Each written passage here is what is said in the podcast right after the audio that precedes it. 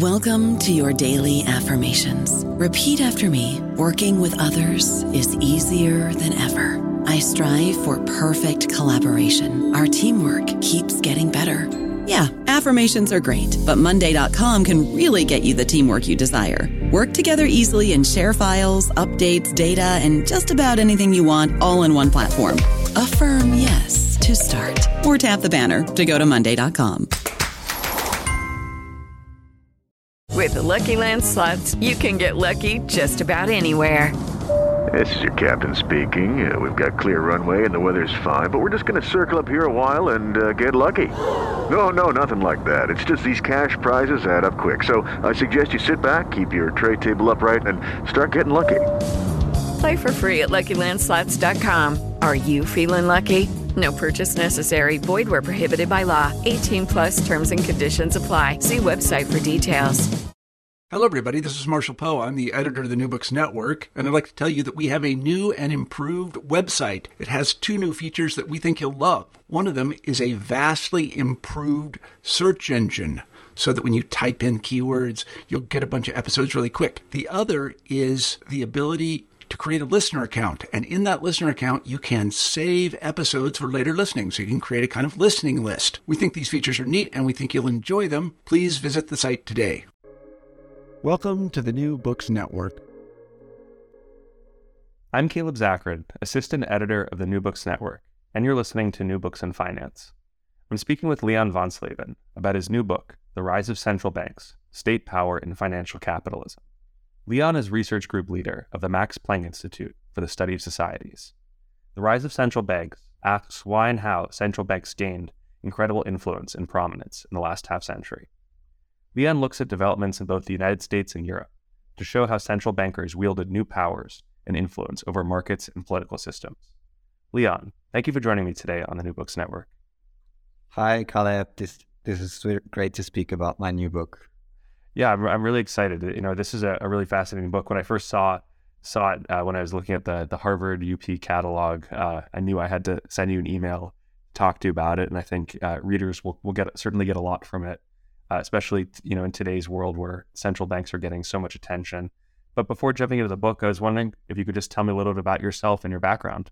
Yes, uh, I'm glad to do that. So I, am a sociologist uh, by training, and uh, actually my PhD uh, was an ethnography on a trading floor of an investment bank, and um, I was trained in this kind of very deep uh, qualitative investigation of traders' practices on trading floors and what what this meant for contemporary finance and how contemporary finance works. Uh, and uh, but I realized that you know ultimately you know focusing on the micro interactions of people on the trading floor, there are some limits to what you can say about finance and particularly also the the importance of the state and state power for you know, our contemporary, let's put it that way, capitalist uh, formation. So my background is very much coming out of this PhD and seeing, uh, or at, at least trying to figure out how I can redefine my my identity as a sociologist, looking at broader questions. And then then I I started working on this project, and actually for quite a while. I started in 2013, and I mean, this book is published in 2023, so it took it took 10 years to get it get it done. And that's you know that's not even that long compared to how long it takes uh, it takes some some to, to, get a book out there. Um, uh, you know why why did you uh, decide to write this book? What was going on uh, in 2013 for you that made you think that this was the project?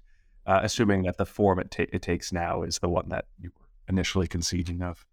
Yeah, yeah. So I think uh, initially when I started to work on this, um, I hadn't connected the dots yet. So one of the things I realized is okay, central banks are extremely important.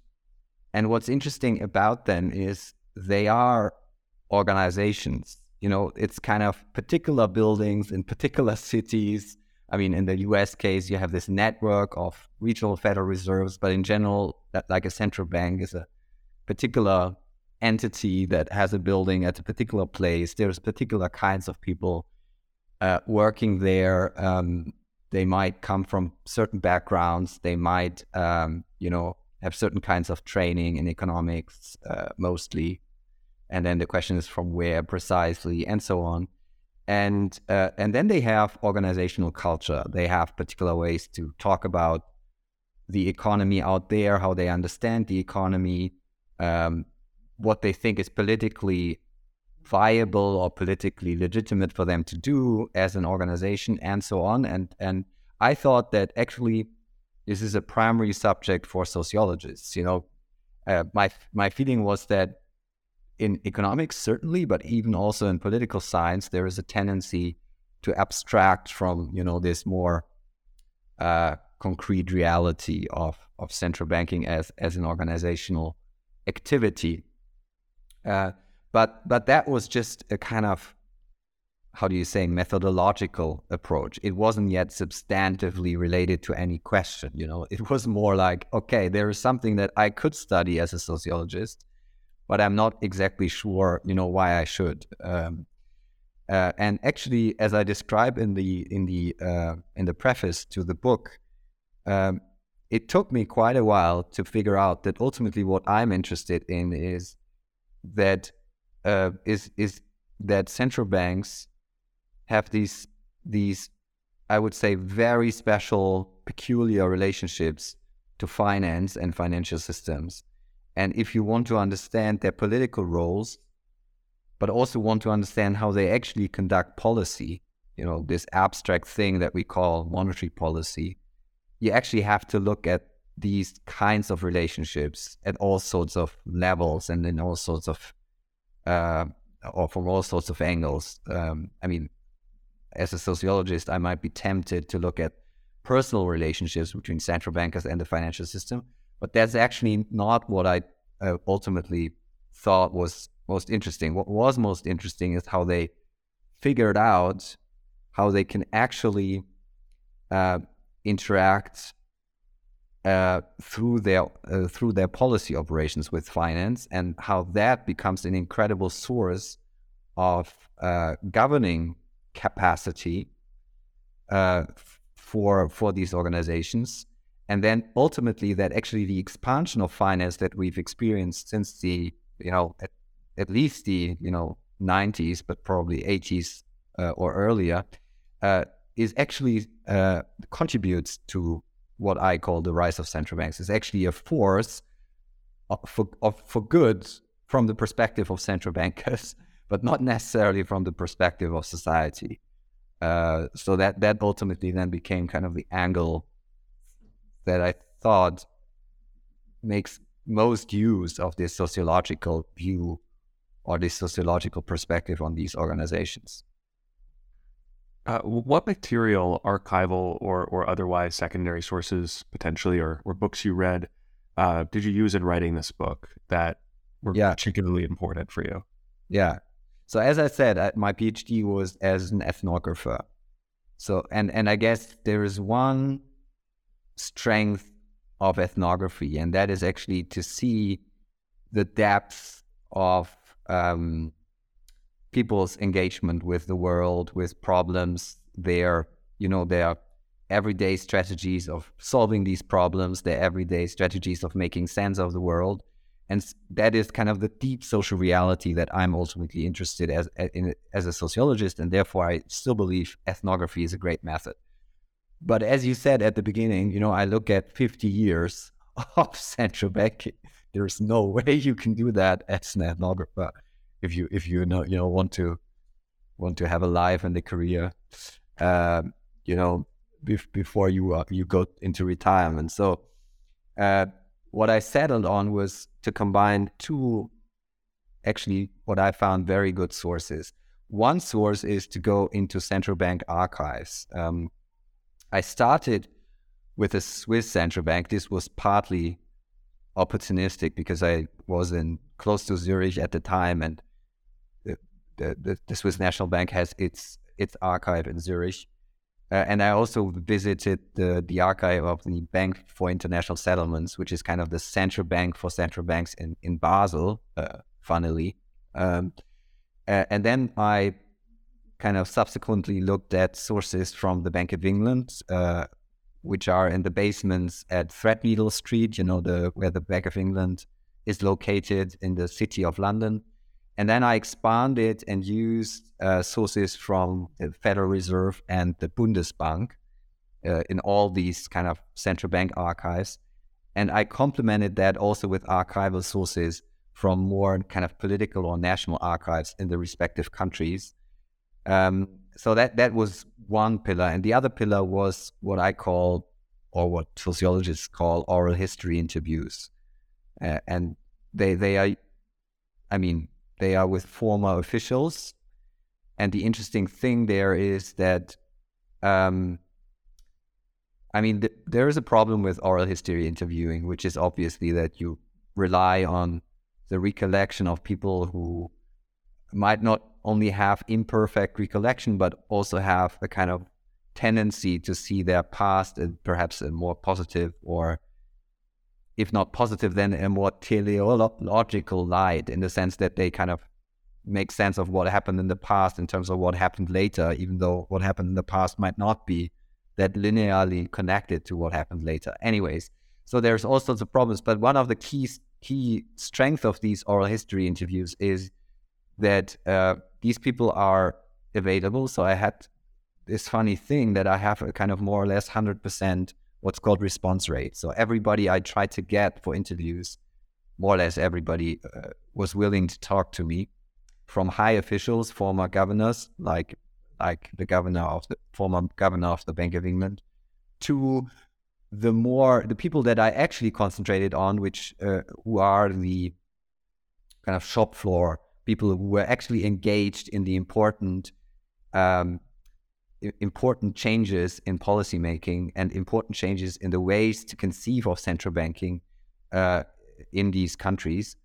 And um, so, just to add that, uh, my strategy was to ask quite detailed questions about their everyday working lives as central bankers to get a little bit uh, to address a little bit this problem that if you ask them more direct questions about policy and how they see policies or how they make sense of the consequences of policies, you might get answers that are not very useful. But if you ask questions about what they did, you know, with who they spoke, you know, uh, with with which kind of methods they try to improve, you know, policy uh, policy procedures or whatever, you get detailed answers that are relatively reliable, uh, I would say. So th- these are the two central pillars, and then of course.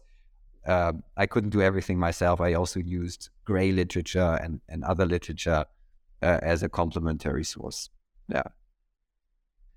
So, starting sort of chronologically uh, in the 70s, where where you begin in the book, uh, talking about central bankers' attempt uh, and just g- general political attempts to to beat back inflation. Uh, you know, as as uh, complicated as this question sort of is, you know, what what what caused inflation of the 1970s, and how did different central bankers attempt to address this issue at the time? Yeah, that that I think is a very important question in light of our current inflation crisis because there is one very crucial difference between now and the 1970s. In the 1970s, late 60s, early 70s, in most countries that I study, workers had relatively strong bargaining power. And you see that inflation actually coincides with an increase in real wages. While now we have actually a, a, a decrease of real wages in almost, I, I think, I mean, even in the US where, you know, there was labor shortage and so on, even there you have now drops in real wages. And this, this is even more true for Europe uh, and also for the UK. So that that's one of the key drivers at the period that you had maybe external uh, uh, shocks, like the, of course, primarily the oil shock of 1973, but you also had a situation in which um, the bargaining power of labor was indeed uh, larger than it uh, than it is uh, today, uh, and you also had uh, government commitments, implicit, explicit, to ensure full employment, which of course additionally strengthened the back of labor, but also uh, led then to demand policies that uh, that um, were supposed to deliver uh, full employment. Um, so these are these are uh, some of the I guess the, the ingredients. Um, you also, of course, in some countries like the UK in the 1970s, you also have the explosion of consumer uh, debt. So loans being given to consumers. Um, uh, I think that was called hire purchase loans for some weird reason. Um, and that, of course, was an additional impetus for demand because you have this explosion of uh, what's called debt based consumption uh, in that period. Um, and so that, that, that uh, there is this conflu- confluence of these political, societal, uh, and more external factors. Um, if you could call an oil shock an external factor, of course, that's also something that's kind of produced through conflict, uh, but more on the international scale. So yeah, at this at this time, and you discussed this that this sort of the, the dominant framework was Keynesian uh, Keynesianism. Uh, was this yeah. uh, was Keynesianism the uh, central framework uh, of, of thinking being used by central bankers at all the central banks that you looked at, or was there variation across central banks? Significant variation. So um, I should I should say that you know there's I guess two ways to think about the post-war period. In very rough terms, you could call this a kind of Fordist period, where in almost every country and country you have what's called wage uh, wage-led growth. That is through increases in wages and uh, you know investments that exploit uh, economies of scale. You had you had growth rates that uh, high growth rates, and then you have uh, you have reductions in productivity rates and continuing increases in wa- wages in the late 60s, early 70s, which then induce uh, inflation. But the so that's the more or less uh, the constellation in all the countries. But the role of governments, the role of central banks, and the importance of Keynesianism vary significantly. I mean, in uh, in the UK, there is no question that at least there was an attempt to uh, implement consistent Keynesian demand management. Uh, there was a centralized uh, forecasting system run by the Treasury, which was supposed to identify uh, how you can co- identify the needed the needed stimuli to get to full employment, and then both monetary and fiscal policy were supposed to be used to to kind of bring bring demand uh, to a level that can exploit full capacity in the economy. In Switzerland and Germany, that's one of the reasons why these cases are somewhat the contrasting cases in my story. the situation is, is slightly different. In Germany, you had a very short spring, kind of very short period of Keynesianism, which only started in 1967. Uh, an experiment in Keynesian demand management, which uh, led, which came out of a crisis uh, in 1967, uh, and um, was soon killed by the Bundesbank through its very, uh, very um, interventions to kill inflation from 1973 onwards. So you don't really have an institutionalized Keynesianism in Germany um, you only have very weak attempts to uh, implement some, something like that. In Switzerland, you don't even have that. You have an attempt in the late 60s, early 70s to address what they see as excess uh, credit and excess consumption uh, and uh, excess inflows of dollars from abroad. And they try to create a kind of more centralized uh, policy apparatus uh, for that purpose at this time. But uh, there is such strong vested interests against this from private banks, but also from industry associations that are so used to be dominant in economic policy making that are that they are not willing uh, to give power to government uh, for a co- more coordinated policy.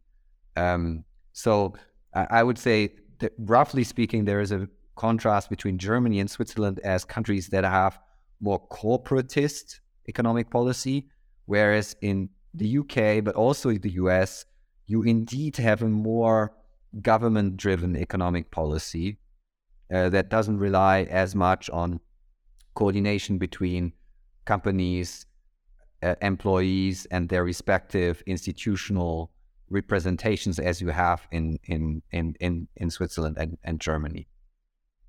In the uh, first chapter, you argue that the development of new governing techniques at central banks is one of the key drivers of neoliberal policy institutional change. I was wondering if you could explain what you mean by that, and and and uh, in in this context of central banks, what you mean by neoliberalism. Okay, that's that's a very good uh, question and helps me to clarify. I think a key point in in this book. Um, I would say, okay, I, I make a rather strong distinction in the book between the ways in which the Bundesbank and the Swiss National Bank, the central bank of Switzerland, addressed the inflation problem in the 70s using monetarism for that purpose. I should say a practical version of monetarism, not a textbook version. And on the other hand, the ways in which the Fed, the Federal Reserve, and the Bank of England later in the late 70s, starting in the US in the late 70s, in the UK case, only actually from the from 1992 uh, onwards, use a very different technique to address the inflation problem.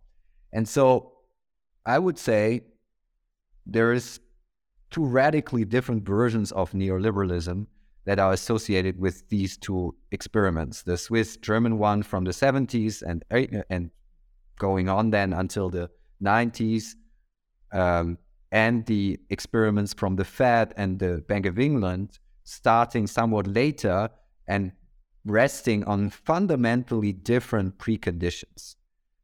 Uh, and one of the key differences is, of course, the role of organized labor, which is very important for the Swiss and German context, and not at all important for this for the US and UK case, essentially because at the point at which the central banks launched their uh, their uh, anti-inflation monetary policies, organized labor has more or less disappeared or dis- disintegrated, whereas in Germany and Switzerland, organized labor is part of monet- monetarism, sort of embedded in monetarism. That's one of the key differences. And the other key difference is the role of finance.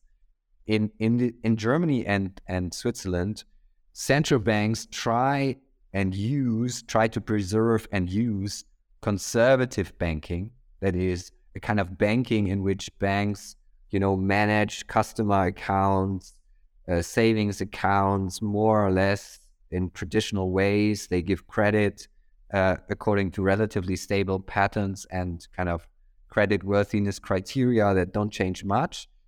Whereas, and, and the central bank uses this stability to bring the money supply sort of in line with more or less what they announced to be important for, for limiting inflation.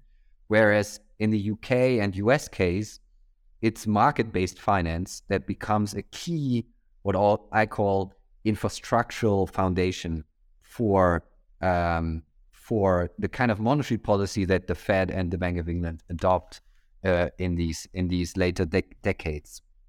Yeah, I would love if you would if you could talk a little bit more about the the uh, monetary policy um, of uh, England and the U.S. and yeah what yeah what exactly the sort of the policy that they pioneered uh, yeah. and, and and how it, it, it, sort of changed the role and the prominence of central banks.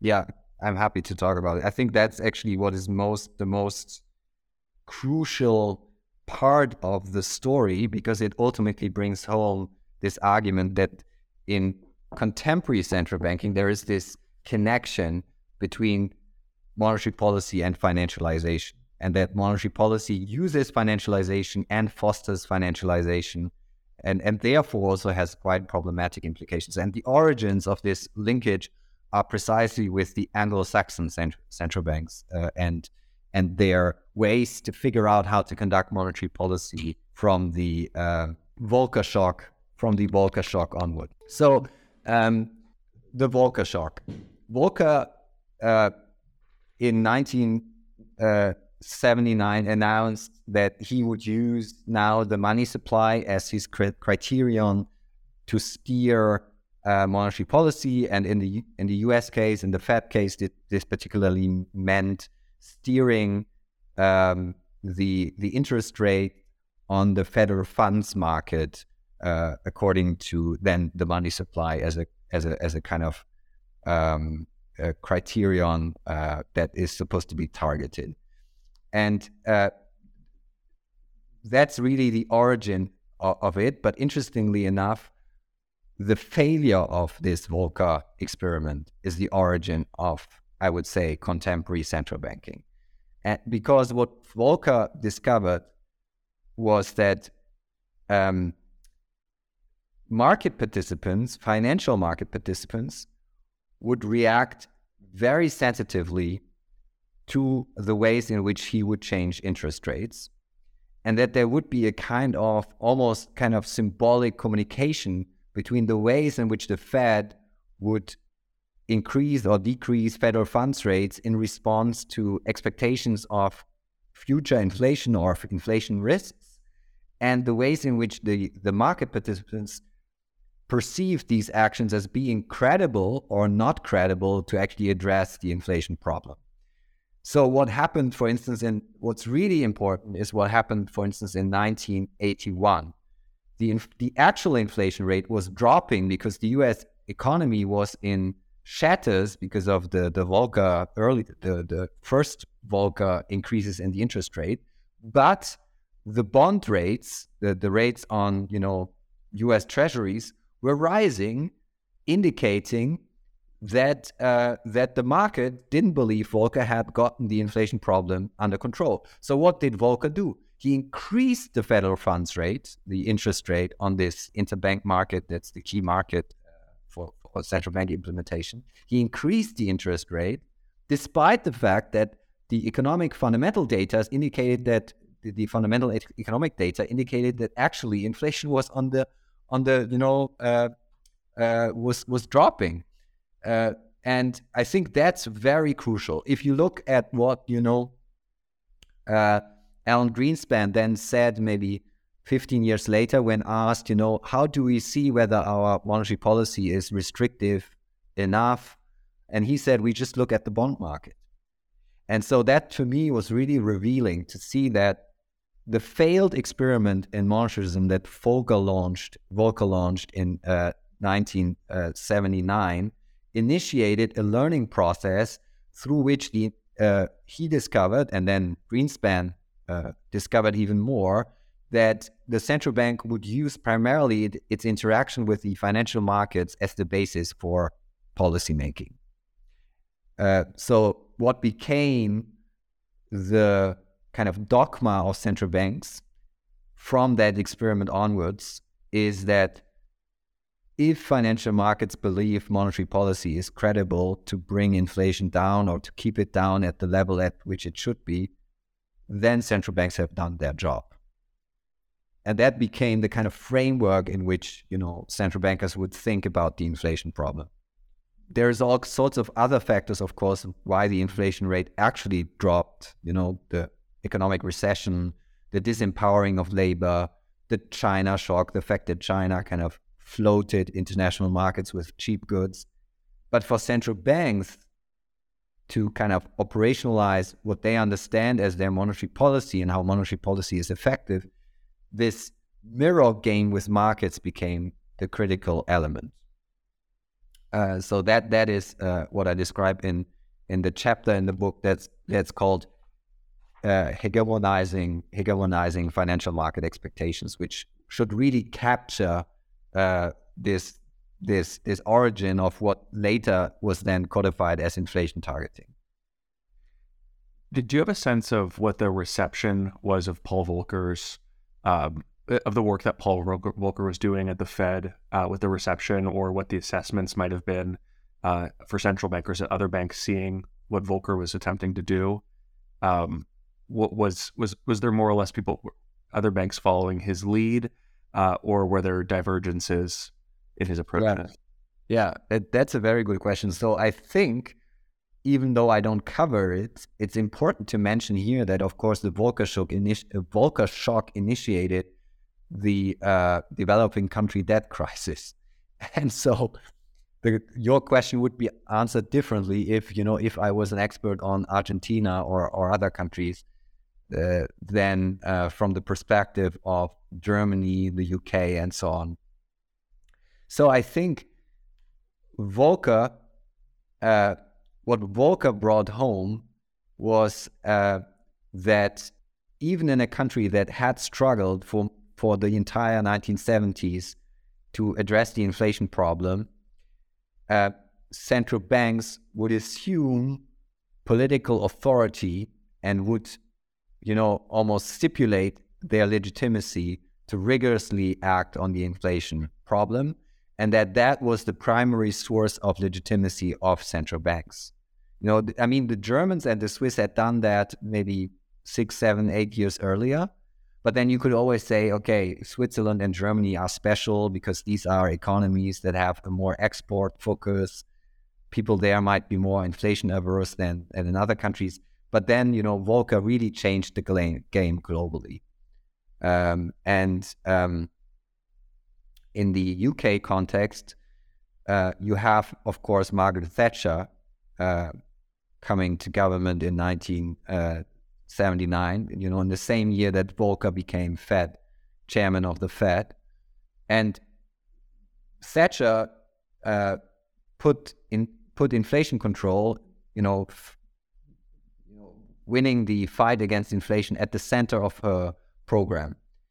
But what's really important to understand is that this program, I mean, Thatcher's program against inflation, was very inconsistent and ultimately also failed. I mean, in not that she didn't bring down inflation, she she did to some extent, but not through thought through policy. You know, because she started and thought, okay, it's easy. You set a monetary target because she was a monetarist and she thought she could do the same thing that the Germans had done. You set a monetary target and then you just increase interest rates until you hit the target.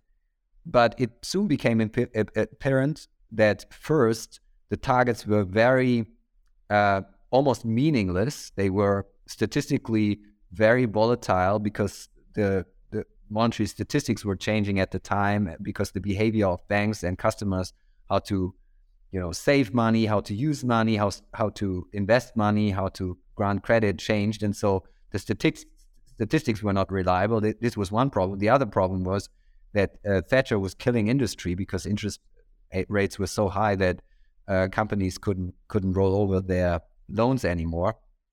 So she rolled back, and she actually rolled back monetarism. Uh, I mean, this kind of monetarism where you just increase interest rates to get inflation under control, only six months into office. So the Thatcher experiment, in contrast to the Volcker experiment, experiment was very short lived there were some tax reforms and some austerity measures that then were alternative means to address inflation simply by kind of bringing the economy down more or less. But there was no consistent monetary policy strategy in the UK uh, in the in the Thatcher period. What the U- UK learned from Volcker only became apparent much later. Uh, there was Eddie George, uh, the governor, who kind of took from Volcker this idea that you know focusing on the inflation problem would would would be the the mission for the Bank of England and would also grant legitimacy to the to the Bank of England. But he also, uh, in this context of the 80s, hadn't figured out how to do that. What then happened in the early 90s is that that uh, that in the in the aftermath of of a, another disaster, namely how how the UK crashed out of the European exchange rate mechanism, the, the, the stable exchange rate mechanism with other European countries. The the Bank of England realized it could use a Volcker, Volcker type of method not only to get the inflation down, but importantly, to be the primary actor in doing that.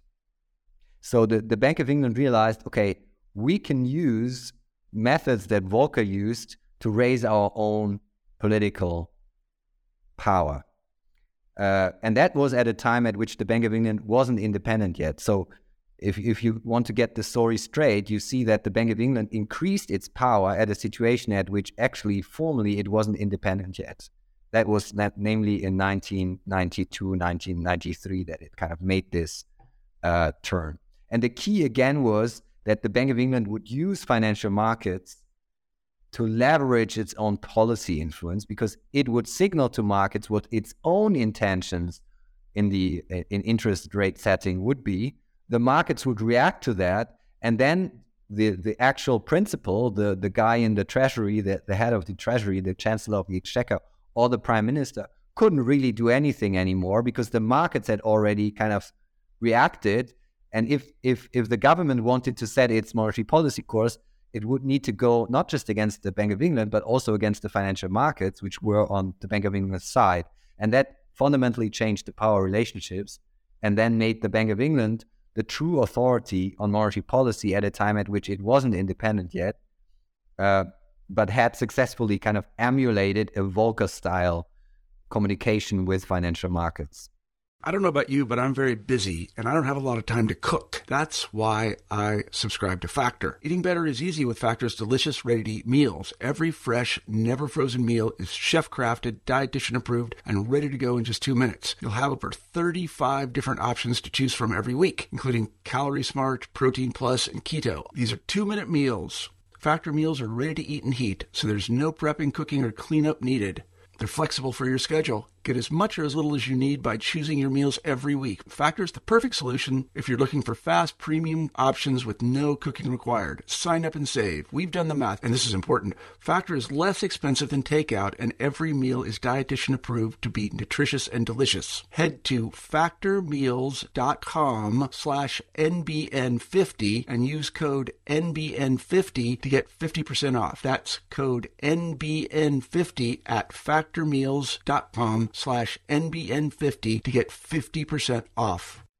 In chapter four of the book, you talk about money markets as this infrastructure that central banks are using primarily for, for interest rate targeting. Can you describe how this works and how uh, central banks work with uh, money markets? Yeah, I, I can. So um, the argument that I, that I make make in the book is to understand, you know, this this empowerment of central banks by using policy techniques has these two levels. One level is this more expectational communicational level that I just described, you know, uh, the ways in which Volcker figured out how to communicate with bond markets and the and the and the Bank of England did so uh, uh, later later after the exchange rate disaster. And so that's one level. And the other level is the uh, implementation level and so the implementation level is equally important. And that's how central banks make sure that their immediate interest rate uh, interventions are transmitted through the money markets to the broader financial system. So, um, the ways this works is that central banks uh, if you look at the broader financial system and the overall credit economy as a whole, of course, the interventions of central banks, I mean, this has somewhat changed with quantitative easing, but usually the interventions of central banks are just a tiny fraction, right? So this raises the question how can this tiny fraction of interventions change credit conditions and financial conditions in the whole economy to make sure that actually, you know, the central bank realizes what, what it aims to do with its monetary policy? And so that raises operational problems. And the development of money markets that that are associated with the rise of sort of um, of shadow banking, with uh, with um, sort of also financial liberalization, actually, ironically, increase the leverage that central banks would have. Uh, so the, the emergence, in other words, the emergence of things like repo markets, things like uh, markets for commercial uh, asset-backed commercial paper, and and the interconnection of these different money markets on a global scale ultimately created more leverage for central bank interventions. Um, and the reason for this is that uh, these refinancing operations that central banks do with their immediate counterparties uh, can be transmitted more quickly uh, and actors react more sensitively if markets are relatively price sensitive and if these markets are interconnected. Um, so, and that is actually somewhat ironic because uh, central banks, up until maybe the 80s uh, in most countries, thought they need to rather put a fence around their uh, their immediate counterparties and the rest of the financial system to make sure that their immediate counterparties would react in ways that they deem predictable. And so regulations were supposed to help with this to kind of define this more privileged relationship between counterparties and the and the central bank. And then financial liberalization processes undermined this fence being put around these immediate counterparties.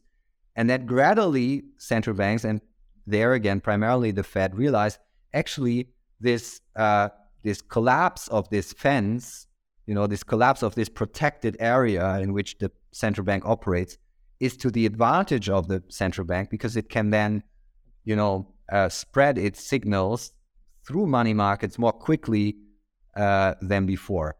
So, to put it simply, the rise of shadow banking increases what I call in the book the infrastructural power of uh, central banks. Now, why does it matter? You could say, okay, that's just you know financial changes in financial markets, changing the conditions of monetary policy. I think it matters because it meant that central banks would see the development of these kind of money markets as a positive thing, and they actively contributed. Uh, they actively contributed to their development, right? So, for instance, the Fed was very important uh, in the development of modern repo markets in the US. Um, the, the, the same is true for repo markets in the UK and, and Europe. So, central banks were actually becoming proponents and architects of these types of markets that proved to be uh, useful for them for monetary policy. And the problem with this is that these markets turned out to be really the weak spots in the financial crisis of 2008, uh, which raises the question of uh, the role of central banks in this crisis. Because you could say, you know, in some ways, by constructing this market based financial system, I mean, market based in the sense that you have these interconnected money markets that are fairly liberalized, uh, central banks contributed to the construction of a system that ultimately turned out to be very fragile. Um, and and so that's the story I tell in this chapter. Yeah, I would love if you if you could elaborate on that because uh, it's it's definitely really interesting. Uh, you know, your discussion about how central bankers, as, as you put it, abandon regulation, uh, and just the role that you see of central banks in contributing to the global financial crisis. Yeah, yeah. So I think the standard story would be that they didn't see it coming uh, in the sense that they were so focused on the inflation problem that they didn't see how systemic risks were accumulating in the global financial system, particularly in the North Atlantic financial system, in this interaction between the US and its subprime mortgage market and the whole money market system that would involve you know banks from Europe and other uh, and other areas uh, with this subprime market. Uh, so the, the general story is that central banks just didn't, didn't see it coming. Um, and uh, the argument that I make is that this, that there is at least a complementary important aspect, and that is central banks were vested in this system. And the ways they were vested into this system was because their the ways in which they would conduct inflation targeting monetary policy uh, was an integral part of this market based system. As I explained, there was this very close interconnection. And, um, and that's kind of the money market side. But then there is also this other side that central banks realized as the inflation problem was somewhat becoming less important in the 90s, as for reasons that we talked about earlier, because of the various structural factors also that suppressed inflation and actually led to deflationary uh, tendencies, central banks realized there is potentially another important role for them, and that is to you know steer the macroeconomy at large, increasing increasingly also kind of influencing developments in growth and and so on. Uh, so the growth growth of economies, and this is the other side of the story. Central banks also leveraged this because they saw that they were the ones who could uh, steer economies using finance as their vehicle. So, just to give one example that's particularly important, in the US, the Fed from the 1990s onwards realized that since the economy was becoming more and more reliant on the development of asset values, values on stock markets and bond markets, its own influence on asset values were a very powerful, powerful lever on macroeconomic growth. And so the Fed economists and Fed officials realized they they can essentially assume dominance more or less in macroeconomic governing because they can use their their connections to finance, their op- operational and kind of interactional relationships with finance to uh, conduct macroeconomic policy at large. And so that's the other side of the coin is that um, through these kind of money market relationships, but also through these macroeconomic governance relationships, central banks, I think, were not just blind, they actually were an integral part of an increasingly financializing economy. Um, so just just to support this, I mean, as I said, from the 1990s onwards, there is something that's called the Fed put or the Greenspan put. So the Fed and the Green and Greenspan particularly uh, reacted to drops in asset values by lowering the interest rate, signaling to markets that you know they would keep everything under control, that people could continue to expand credit and so on, and that would become a very important element connecting central banking to this excessive expansion of finance uh, in this in this period. And and and that, of course, I don't know whether we still have time uh, to speak about it. This this of course hasn't disappeared because quantitative easing is only the most extreme version of this same thing. I mean, quantitative easing is taking this approach that you know the, that the Fed put, you know, uh, first exemplified to the extreme. Um, so yeah, that that that's what I wanted to say about the role of central banks in the financial crisis. Is that particularly in this version of financialized growth that you see in the Anglo-Saxon countries, central banks have become integral part of that. Right. Yeah, I think let, us let's, let's talk about the uh, response to the 2008 financial crisis and the development of QE. And I think before asking you uh, just to, to talk about the development of QE and how you see it as kind of continuation, or uh, this, you know putting putting this uh, this sort of Greenspan policy on steroids. Uh, I'll just highlight the fact that Ben Bernanke's autobiography um, about the time was called "The Courage to Act." So yes. so uh, what what acts did he take, and what and why was it so courageous?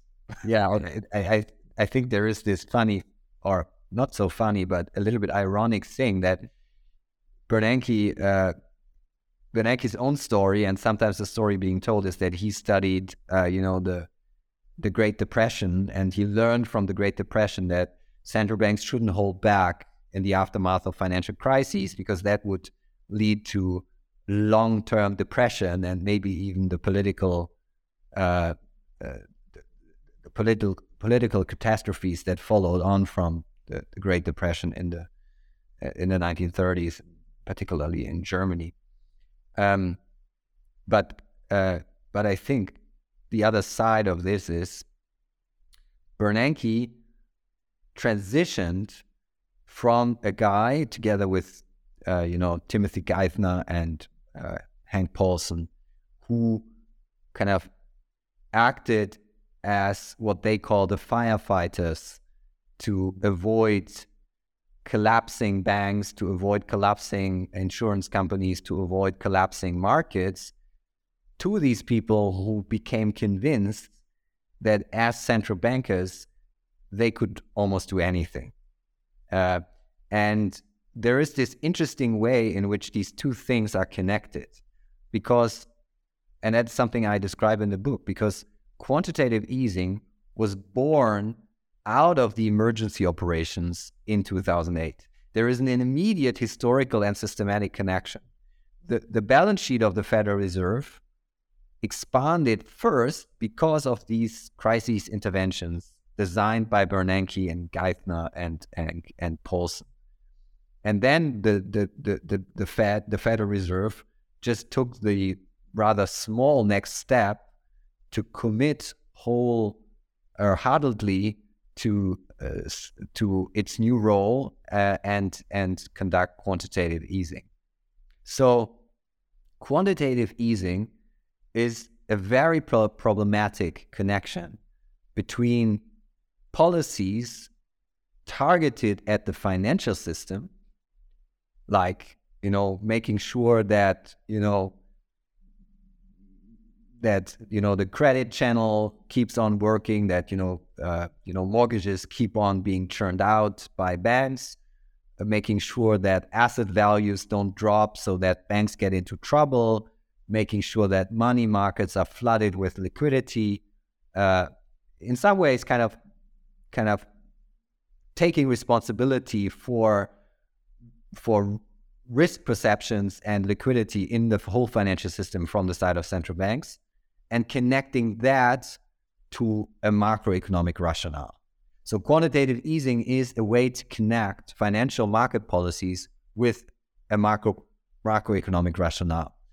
Um, and uh, there's a complicated theory that Bernanke and others promote for why kind of repairing, if you like, a defunct financial system can lead to growth and uh, and you know more employment in the broader economy. There is a kind of complicated theory in which they try to rationalize this. But ultimately, uh, it's a very problem- problematic way to try to boost growth and uh, employment. So the courage to act, from my point of view, should have been with other actors because uh, they would have had more appropriate and perhaps even more democratically legitimate means to boost growth and employment. And this problematic connection that central banks have drawn between financial market interventions and macroeconomic policy uh, should should be criticized and should be, I think, rather seen as a case of uh, a failed experiment or, a, or, at least an experiment that that has led to very problematic um, um, side effects. I mean, rising wealth inequalities, continuing problems of bloated financial systems, and so forth.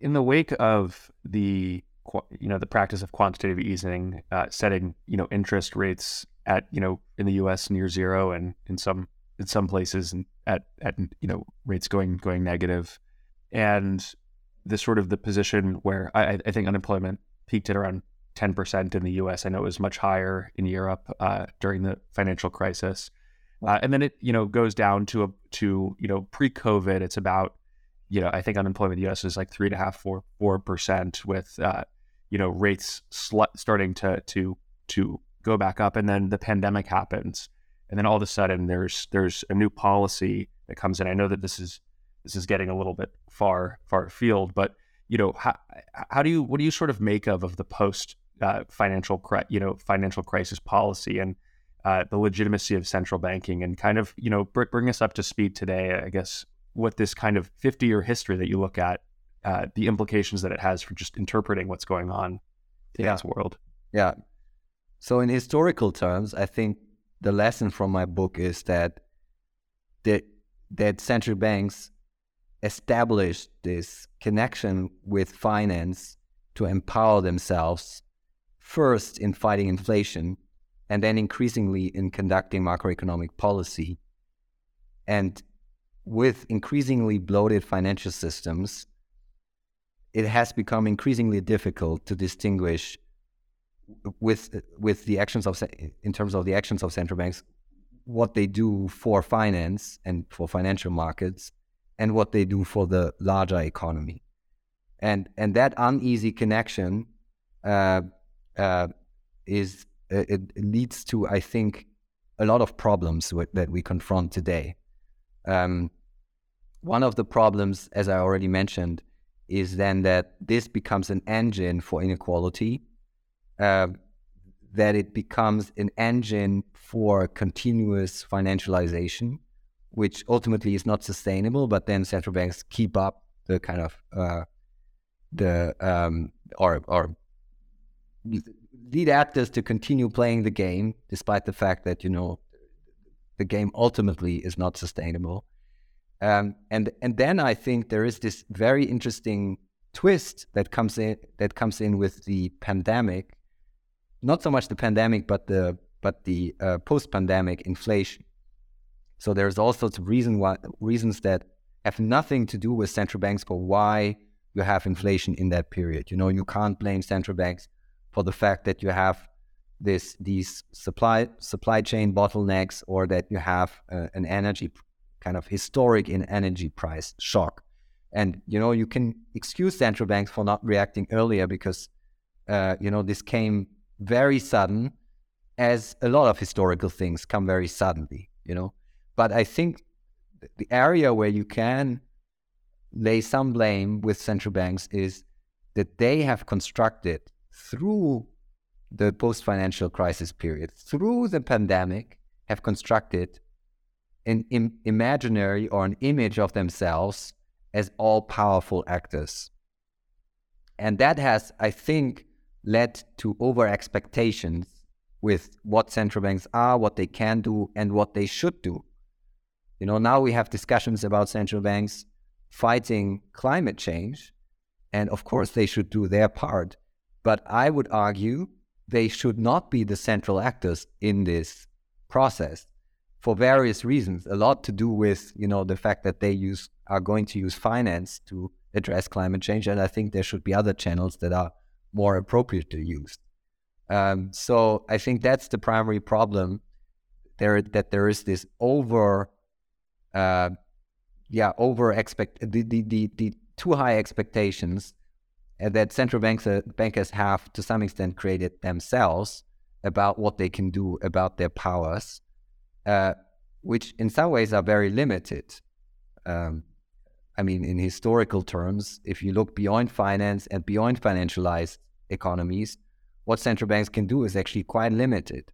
Um, and, and it should be limited. I mean, if you look at the inflation problem, central banks, if if we had better politics and we had better institutions and we had better conditions his, conditions to do that, I think a better way to address inflation would be through a more coordinated approach between finance ministries and central banks. And central banks should only play one, perhaps even smaller bit in reducing inflation. Um, uh, in cooperation with with uh, with finance ministries. Um, so so I think that's that's very much the lesson I would take from from my own uh, from my own book. Since the book came out, is there any reception or, or feedback that you've received that has uh, strengthened your view in some of the arguments you, you made, or has uh, maybe made you change your mind about certain things that you that you argued?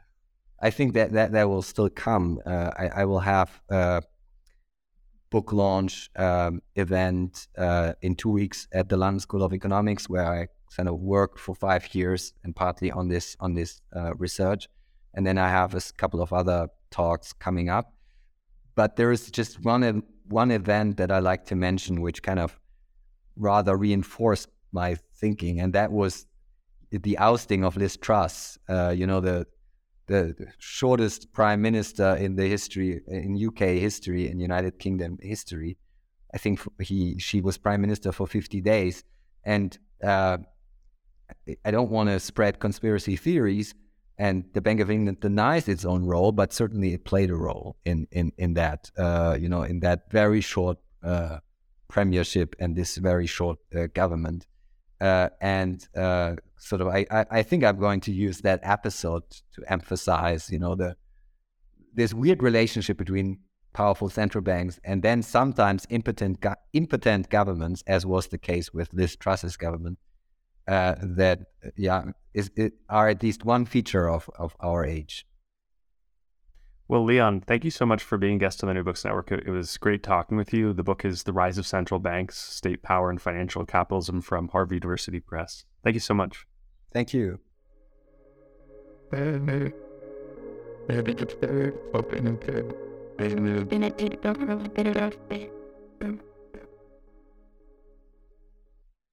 Step into the world of power, loyalty, and luck. I'm gonna make him an offer he can't refuse. With family, cannolis, and spins mean everything. Now, you wanna get mixed up in the family business. Introducing The Godfather at ChumbaCasino.com. Test your luck in the shadowy world of The Godfather slot. Someday, I will call upon you to do a service for me. Play The Godfather, now at ChumbaCasino.com. Welcome to the family. VGW Group, no purchase necessary. Void where prohibited by law. See terms and conditions 18 plus.